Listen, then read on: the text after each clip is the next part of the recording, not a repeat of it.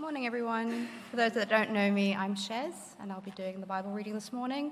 For anyone that's following in the church Bibles, can you please turn to page 1161? And it's taken from uh, Corinthians, 2 Corinthians chapter 5, verse 1 to 10. For we know that if the earthly tent we live in is destroyed, we have a building from God, an eternal house in heaven, not built by human hands. Meanwhile, we groan, longing to be clothed instead with our heavenly dwelling, because when we are clothed, we will not be found naked. For while we are in this tent, we groan and are burdened, because we do not wish to be unclothed, but to be clothed instead with our heavenly dwelling, so that what is mortal may be swallowed up by life. Now, the one who has fashioned us for this very purpose is God, who has given us the Spirit as a deposit, guaranteeing what is to come. Therefore, we are always confident and know that as long as we are at home in the body, we are away from the Lord. For we live by faith, not by sight. We are confident, I say, and would prefer to be away from the body and to be at home with the Lord, so that we make it our goal to please Him, whether we are at home in the body or away from it.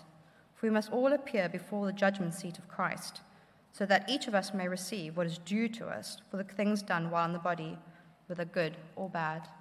I'm now going to hand over to Jonathan.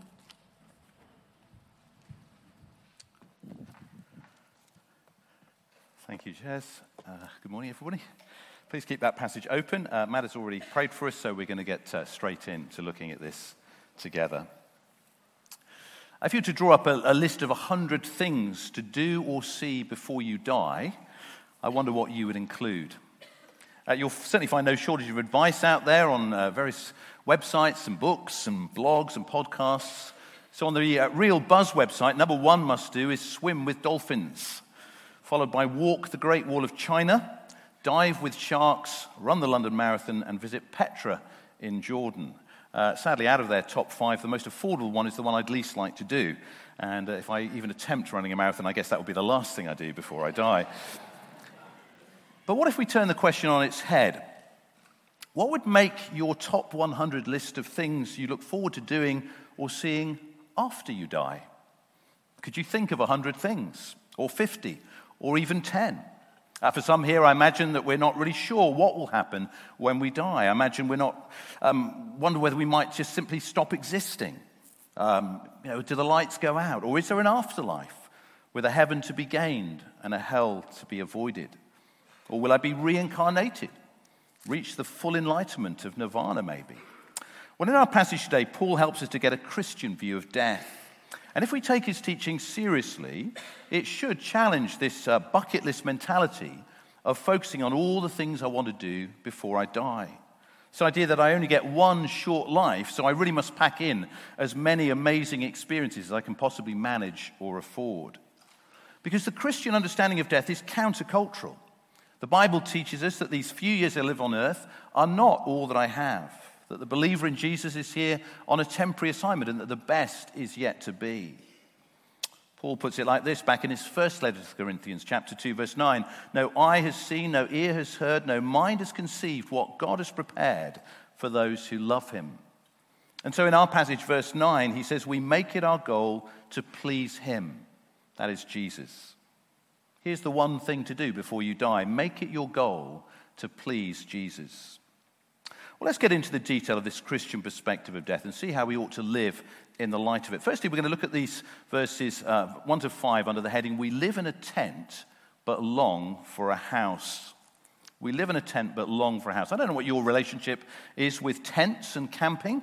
Uh, some of us might love it, many more of us, I suspect, not so much. I can think of one time in my life where I chose a tent uh, as a preference, and that was only because the alternative was to be in a cramped caravan with my mum, dad, my sister, a Labrador dog, two Siamese cats, and four kittens. I won't bore you with a long story, but believe me, when that is the situation, uh, a cramped one man tent is definitely the luxury option.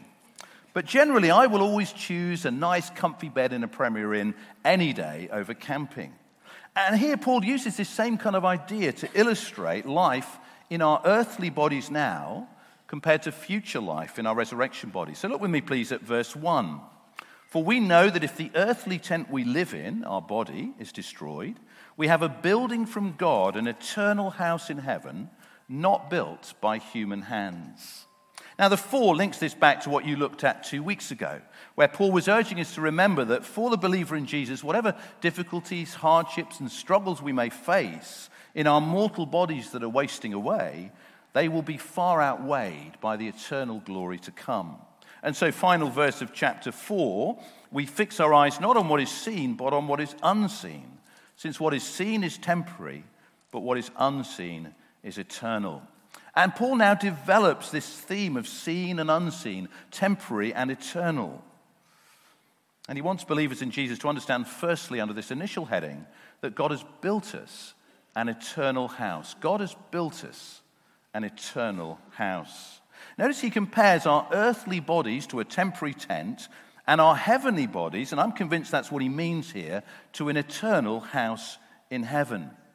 Now, this is fascinating because we tend to think, don't we, of our present bodies as being pretty solid. Well, maybe a bit squidgy in places, but generally we think of our earthly bodies as solid flesh and bones. And we tend to think, don't we, that our resurrection body will be somehow less real, floaty and fluffy. But Paul is saying, no, no, it's quite the opposite. Your present body is rather like a temporary tent, like a piece of canvas, held up by a few poles, secured with some tent pegs, flapping away in the wind, all rather insecure and uncomfortable. And the body God has prepared for Christians in the future, well, that is more real. Like an unshakable, permanent, comfortable house built on a solid foundation. And notice the emphasis at the end of verse 1 that this is not built by human hands. Over these last two weeks, we've seen the tragedy unfold, haven't we, of the two earthquakes in Syria and Turkey? Devastating destruction, almost unimaginable loss of life. In many cases, it seems that constructors failed to comply with building regulations, so that in some streets one building stood and another was completely flattened. But you know, there is no danger of poor workmanship with the Christian's resurrection body because it is not built by human hands. In fact, such is the indestructible power and divine vitality of the heavenly dwelling that our mortal bodies will end of verse 4 be swallowed up by life. It's a graphic picture, isn't it? What is temporary, wasting away, will be hungrily devoured by what is permanently and vibrantly alive. But of course, verse 2 Meanwhile, we groan, longing to be clothed instead with our heavenly dwelling, because when we are clothed, we will not be found naked. You see, Paul's desire is not to be free of a body completely, what he calls naked. That kind of thinking was current in Corinth, that the, the body is evil or an annoyance, and that only what is spiritual is truly good. So that then, of course, the goal would become to be a disembodied spirit, free from all frustrations and limitations of a body. But no, that is not biblical thinking. A few weeks ago in our evening series, we were learning that the body is in essence good. God created us body, soul, and spirit. And our groaning and our bodily suffering and weakness is all a result ultimately of the fall and the Genesis 3 curse. As Paul writes elsewhere, the whole creation has been groaning as in the pains of childbirth right up to the present time. Not only so, but we ourselves who have the first fruits of the Spirit groan inwardly as we wait eagerly for our adoption to sonship, the redemption of our bodies. The Christian goal and hope is not to float around on clouds as spiritual beings with no bodies. No, verse 4 we do not wish to be unclothed, but to be clothed instead with our heavenly dwelling. We look forward to a better body a perfect, redeemed, or rescued body, one that no longer aches or creaks or deteriorates or fails us. And I'm already at that age where that is beginning to happen, and I don't like it. And for some of you, I know that that groaning is very real, very present, very painful. You may be especially aware of the physical or mental limitations of your present earthly tent. And so you really know what it is to groan and long for your heavenly dwelling. Well, please be encouraged because the Spirit of Jesus within you groans along with you and shares in that heavenly longing. But you know, to one degree or another, we all groan and long for the redemption of our bodies, even if we don't always recognize it. That's why anti aging and anti wrinkle creams are so popular. so I'm told. That's why many people spend hours at the gym or out running or cycling every week. Because besides wanting to look good, we want to try and preserve or improve the health of our bodies. We want to make them last longer, keep the inevitable groaning of older age at bay for as long as we possibly can. And while, of course, it is important to look after our bodies, there is also a danger. We can fall into the trap of forgetting that this life is not all that there is. Even Christians can get drawn into that way of thinking. And if you do that, you know what will happen? You'll begin to devote your life to trying to turn your tent into a building, trying to make what God intends to be temporary as something permanent. And it can enslave you, it can distract you from the building God has prepared for you in heaven. So, for all those trusting in Jesus this morning, and those who will trust in Jesus, God has built us an eternal house in heaven. And then, secondly, under this initial heading, God has put down a deposit. Look with me, please, at verse 5. Now, the one who has fashioned us for this very purpose is God, who has given us the Spirit as a deposit, guaranteeing what is to come.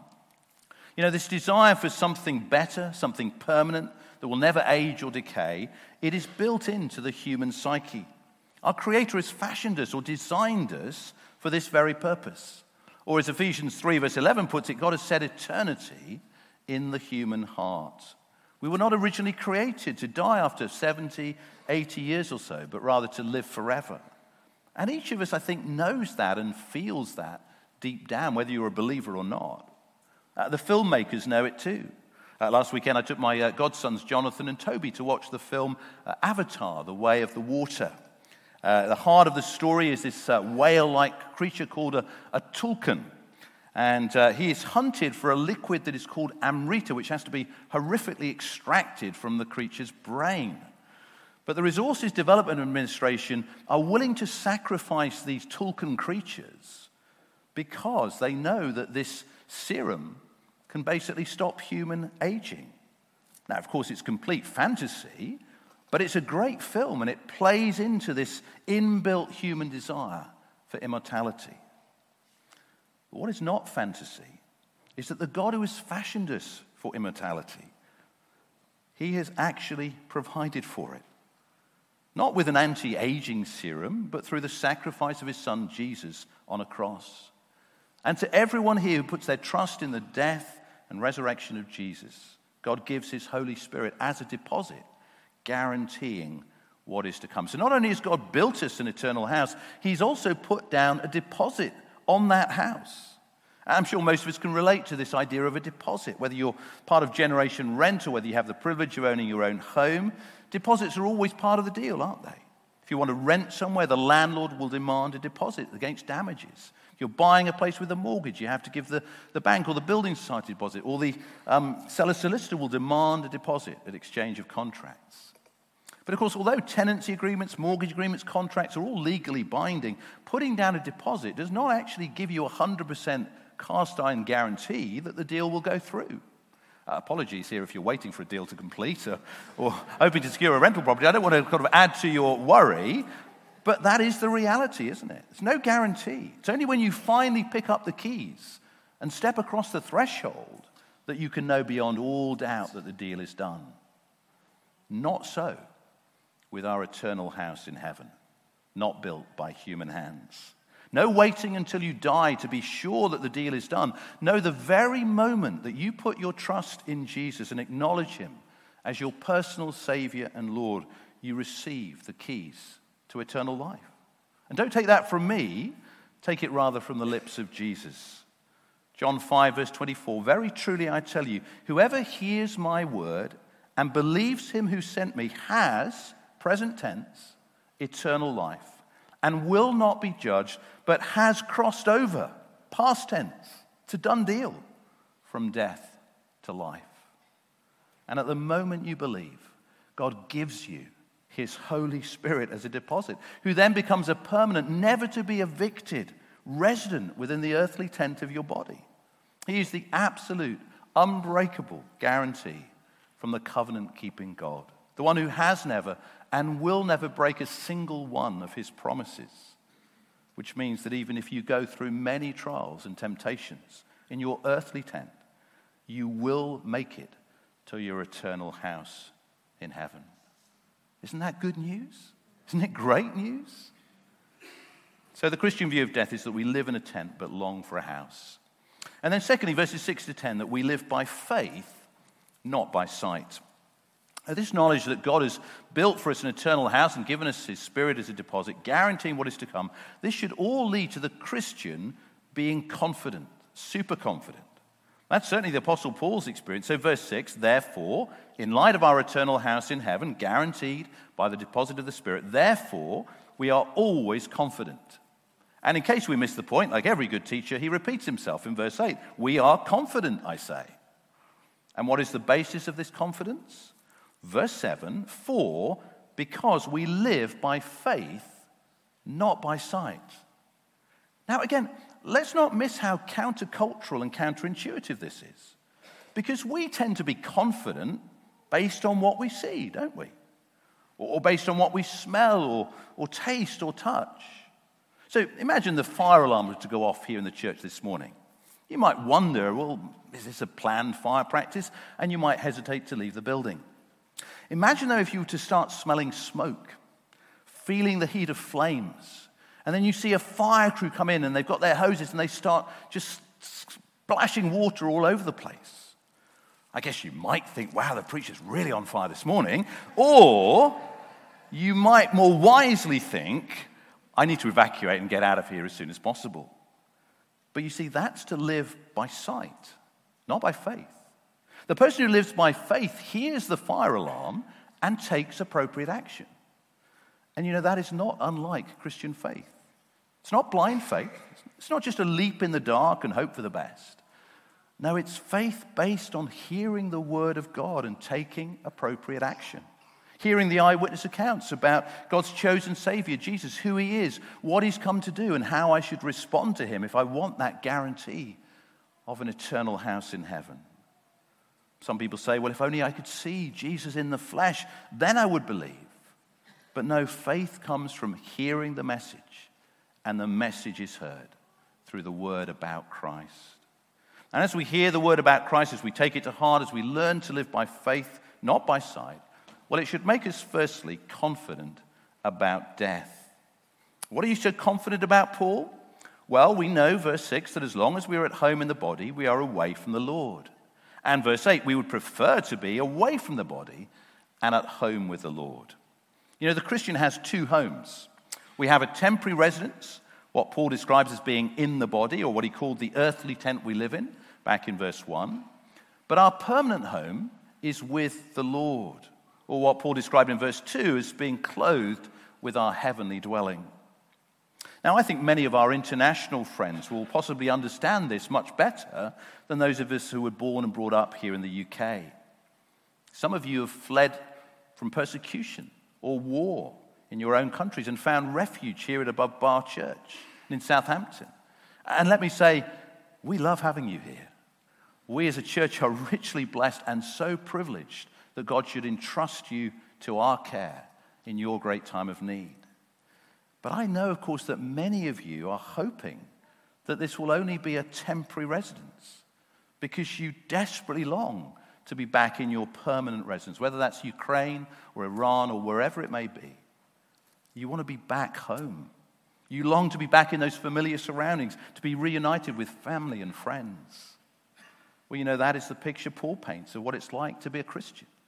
Every Christian is like a stranger in a foreign land. We live in this world on a temporary visa and in a flimsy tent. And the more I grow as a believer, the more I should experience this sense of longing to be in my permanent home with the Lord.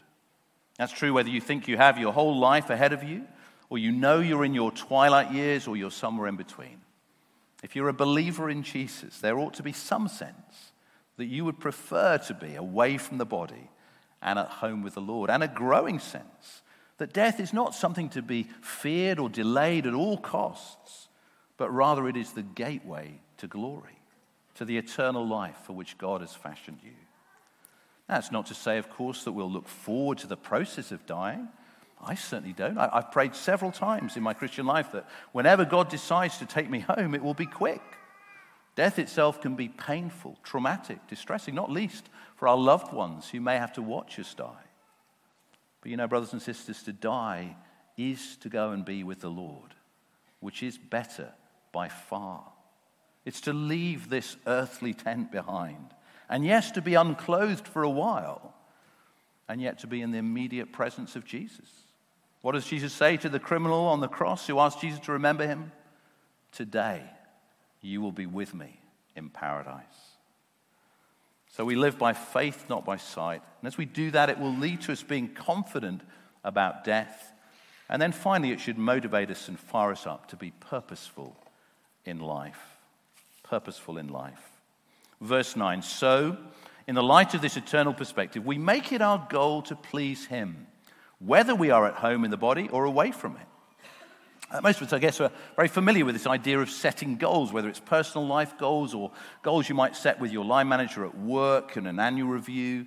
Uh, it's a good thing to do because without clearly defined goals, we won't really know what we're aiming at in life or in work. But for the Christian, there is a much higher and much more significant goal. One that trumps every personal life goal and every work related goal. Indeed, one that really should inform all our other goals and transform them, perhaps we make it our goal to please Him, the Lord Jesus Christ, to please Him in every area of life family, studies, work, church, relationships, leisure, in the use of our time and our God given gifts and our resources and our talents. We make it our goal to please Him. Now, of course, when I'm away from my present body and at home with the Lord in my resurrection body, pleasing Him will be the most natural thing in the world. We've already sung, we'll be like Him will be made perfect. I'll hit the target every time. But while I'm in my earthly tent, it will be a huge struggle at times because my old sinful nature will desire what is contrary to the Spirit, and the Spirit within me will desire what is contrary to my old sinful nature. It's another reason why we groan and long for our heavenly dwelling, because then there will be no more struggle with sin, no more temptation, no more missing the target, no more failing to please Jesus. And in the meantime, the great news is Contrary to what some of us were taught as we grew up, Jesus is not a hard taskmaster. Unlike some of our bosses or our spouses, our family members, our friends, our social networks, Jesus is not hard to please. Indeed, to those who are weary and burdened by desperately trying to please others and keep everybody else happy, trying to please God perhaps by working really hard to get into his good books, earn my salvation, Jesus says, Come to me, and I will give you rest. Take my yoke on you and learn from me, for I am gentle and humble in heart, and you will find rest for your souls. For my yoke is easy and my burden is light. Notice, though, there is another motivation to please Jesus in this life. Why do we make it our goal to please him? Verse 10 For, because we must all appear before the judgment seat of Christ so that each of us may receive what is due to us for the things done while in the body, whether good or bad. Now, here is something that we don't talk about much today the judgment that Christians will face. And let's be clear, this is not referring to the judgment that determines my eternal destiny. Now, that judgment is based exclusively on the things that Jesus did while in his body on earth, which without exception were all good. He lived a perfect life and he died a blameless death. And because his body was hung on a tree, the punishment, the curse that brought us peace has been laid on him. So if you put your trust in Jesus, and you know you can do that even today, even in the quietness of your own heart this morning, you can put your trust in Jesus. And if you do that, well, the verdict on your life, the eternal verdict, will be a guaranteed not guilty, so that when you die, you'll be welcomed home and will go to be with the Lord. But although the Bible doesn't give us a huge amount of detail, it does speak of another judgment. Every Christian, completely secure in eternal terms, will stand before the judgment seat of Christ to give an account before Him of what we've done while in this earthly tent, good or bad. And back in 1 Corinthians 3, Paul says the quality of our Christian deeds will be tested by fire. If what we've built survives, we'll receive a reward. But if it is burned up, we will suffer loss, yet will be saved, even though only as one escaping through the flames? Well, there's clearly a lot of mystery there and a lot that we're not told. But one thing for me is clear when I read that I don't want to be in that position before the judgment seat of Christ, being saved as one escaping through flames. So let's pray for ourselves and pray for one another that here at Above Bar Church, the Spirit of God will so empower us that in response to God's amazing grace in rescuing us, saving us, giving us this eternal home, we will devote our whole lives to doing many good things while in this earthly tent. And can I say, if you do have a bucket list of things to do before you die, can I encourage you to scrub out whatever may be number one on that list and replace it with this? My number one goal before I die is to please Jesus. And for those who don't have such a list, well, may the Holy Spirit engrave that perhaps on our hearts this morning. And if you want a simple prayer to pray in pursuit of that goal, well, you know, you could do a lot worse than the words of this old hymn.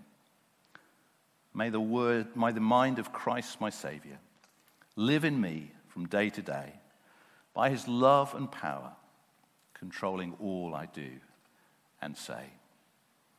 Why don't we pray that together now, for one another, for ourselves?